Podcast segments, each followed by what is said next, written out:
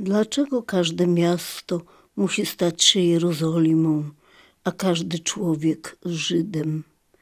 Pytał retorycznie ponad 30 lat temu w swoim wierszu Jechać do Lwowa Adam Zagajewski, urodzony w tym mieście w roku 1945. Notabene już gdzieś by chyba tak nie napisał. No ale tak to jest. Więc siedzę znowu nad tym moim Babilonem, ze wzrokiem wbitym już nawet nie w zieloną, czy w istocie brunatną kopułę, bo kopuła mi się nie zmieściła, ale w ten portal, w te otwarte drzwi, za którymi teraz ciemność albo ciemne tłumy, w te poszczerbione święte schody, na których bieleje mi habit ojca Sylwestra, a właściwie wiele białych habitów. Wreszcie w to ogromne okno z zapleców organisty, brata Wilhelma, w okno chórowe, w kunsztownym barokowym obramieniu, ale z wieloma popękanymi szybami, częściowo pozasłanianymi od lat drewnianym i metalowym rusztowaniem. W okno, które stało się dla mnie i dla wielu spośród nas oknem na świat, światłem na drogę. Światło, świt i świat, jak pisze Przemek Dakowicz a ja bym jeszcze dodała święto i świętość i świadomość i świadectwo. Właśnie świadectwo. Parę tygodni po powrocie z Lwowa wysłuchujemy na naszej antenie reportażu, dla nagrania którego pani Małgosia zabrała mnie z Maćkiem w roku 2018 do mojego rodzinnego miasta. Co w nim jest? Pełno ochów i achów i w kółko powtarzane niezmontowane zdanie Popatrz Maciek, tu jest wieża Bernardynów. Bez sensu, jak piłat w credo. Jest w nim oczywiście dominikańska dziewięć, klatka schodowa ze wspomnieniem dziadzia na noszach, na podeście. Jest i gestapowska kochanka, co miała żywą małpę i szkoła za zbrojownią, w której zgubiłam drogocenną ciepłą rękawiczkę. Jest powrót mamy z więzienia – i kupowanie z babcią śmietany u sokolniczanek przy studni z amfitrytą. Jest ostatnia msza święta w kościele dominikanów. Ale chór, jedno z kluczowych dla mnie słów, pojawia się tu raz, ściśnięte gdzieś w jakimś zdaniu podrzędnym, jakby niedrożnięte w montażu. Natomiast czego nie ma zupełnie? Ojca Anselma Jezierskiego, dziś spoczywającego na Bójwida, kapelana lwowskiego okręgu AK, pseudonim Leomar, złotoustego kaznodziei, który na dominikańskiej niedzielnej sumie, na którą się schodził cały patriotyczny, inteligencki Lwów, przemycał w zakamuflowanej formie nowiny i przekonania przekazywane mu specjalnie w tym celu przez przywódców polskiego państwa podziemnego. Nie ma ojca Pawła Kielera, założyciela i szefa tajnej drużyny harcerzy, historyka zaprzyjaźnionego w więzieniu z usuryńskim kustoszem Romanem Aftanazem. Nie ma naszej, przekształconej z chóru żeńskiej drużyny harcerskiej, z której para dziewczyn z ojcem Pawłem na czele siedziało w więzieniu już w Polsce Ludowej. Nie ma ostatniej panny Ksieni i Benedyktyna Kormiańskich, nie ma zamknięcia przez Sowietów ormiańskiej katedry i aresztowania jej księży po wykryciu tzw. Tak skarbu poznańskiego przeznaczonego na zakup amunicji dla AK. Nie ma księdza Bogdanowicza, którego w 1928 roku namalował w pogrzebie świętego Odylona Jan Henryk Rosen na ścianie katedry ormiańskiej, a który potem zginął, ratując więźniów w Brygitkach podczas odwrotu Sowietów. Nie ojca Sylwestra Palucha, wypisującego fałszywe metryki Żydom.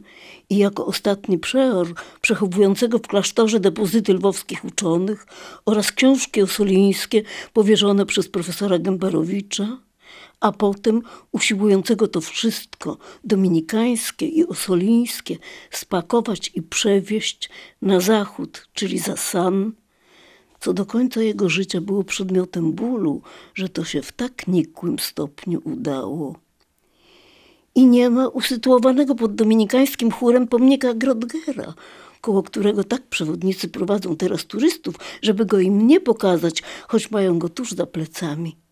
Natomiast jest o Nikiforze z brązu, którego dla rekompensaty postawili sobie przed tym kościołem Ukraińcy i teraz nowo wprowadzonym zwyczajem rzucają mu kopiejki nawet niezorientowani w historii bezmyślni Polacy w intencji, żeby tu wrócić.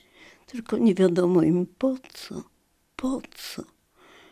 Po co ten cały reportaż? To po to trzeba było jechać do Lwowa? Przecież każdy gdzieś się urodził, gdzieś chodził do szkoły, gdzieś kupował sery i śmietanę.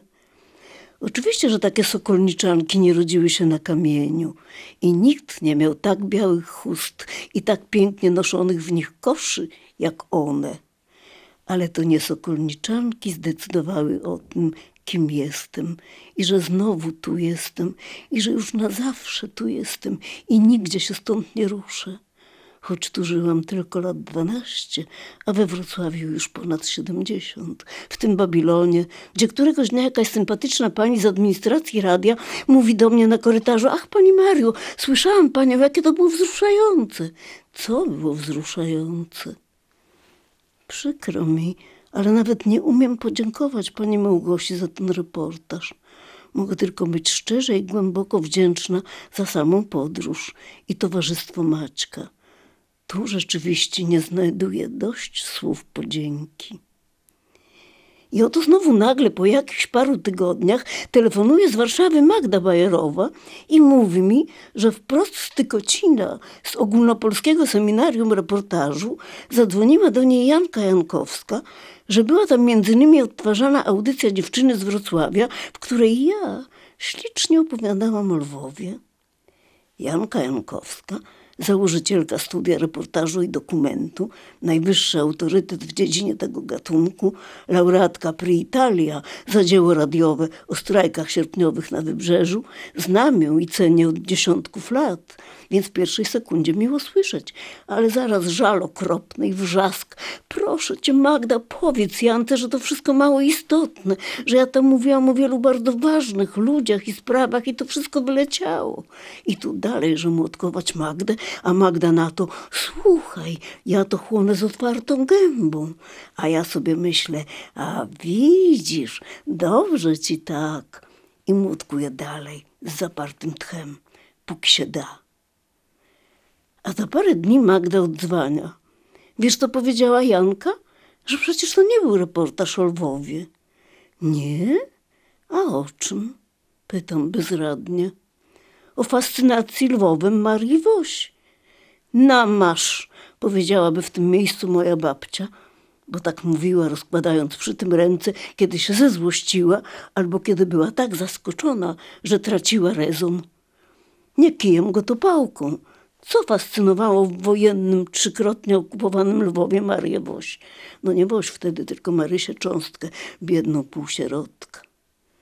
Mama powracająca z niemieckiego więzienia, mimo próby ratowania żydowskiego dziecka? Tak, to przede wszystkim, oczywiście.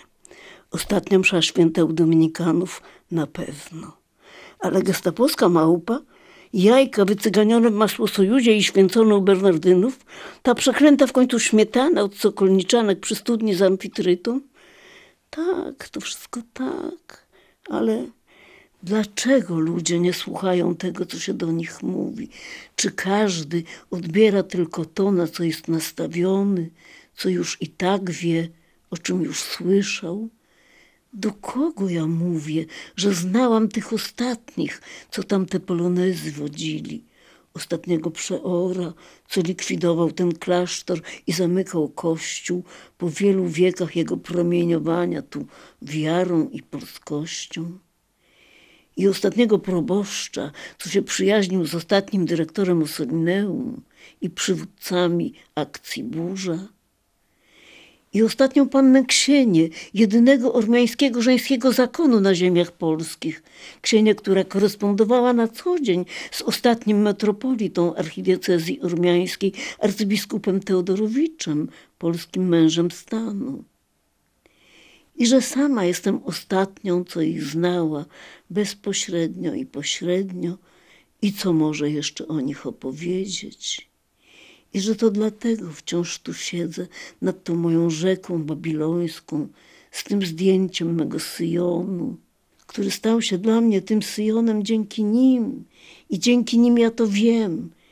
I dlatego tu siedzę przed tym otwartym widokiem na ten portal, nad którym napisano Soli Deo Honor et Gloria, a pod nim otwarte drzwi i ciemność, a wyżej to potrzaskane okno z popękanymi szybami, pozasłanianymi od lat drewnianym i metalowym rusztowaniem. I te poszczerbione święte schody, na których nie ma już śladów tych, których znałam.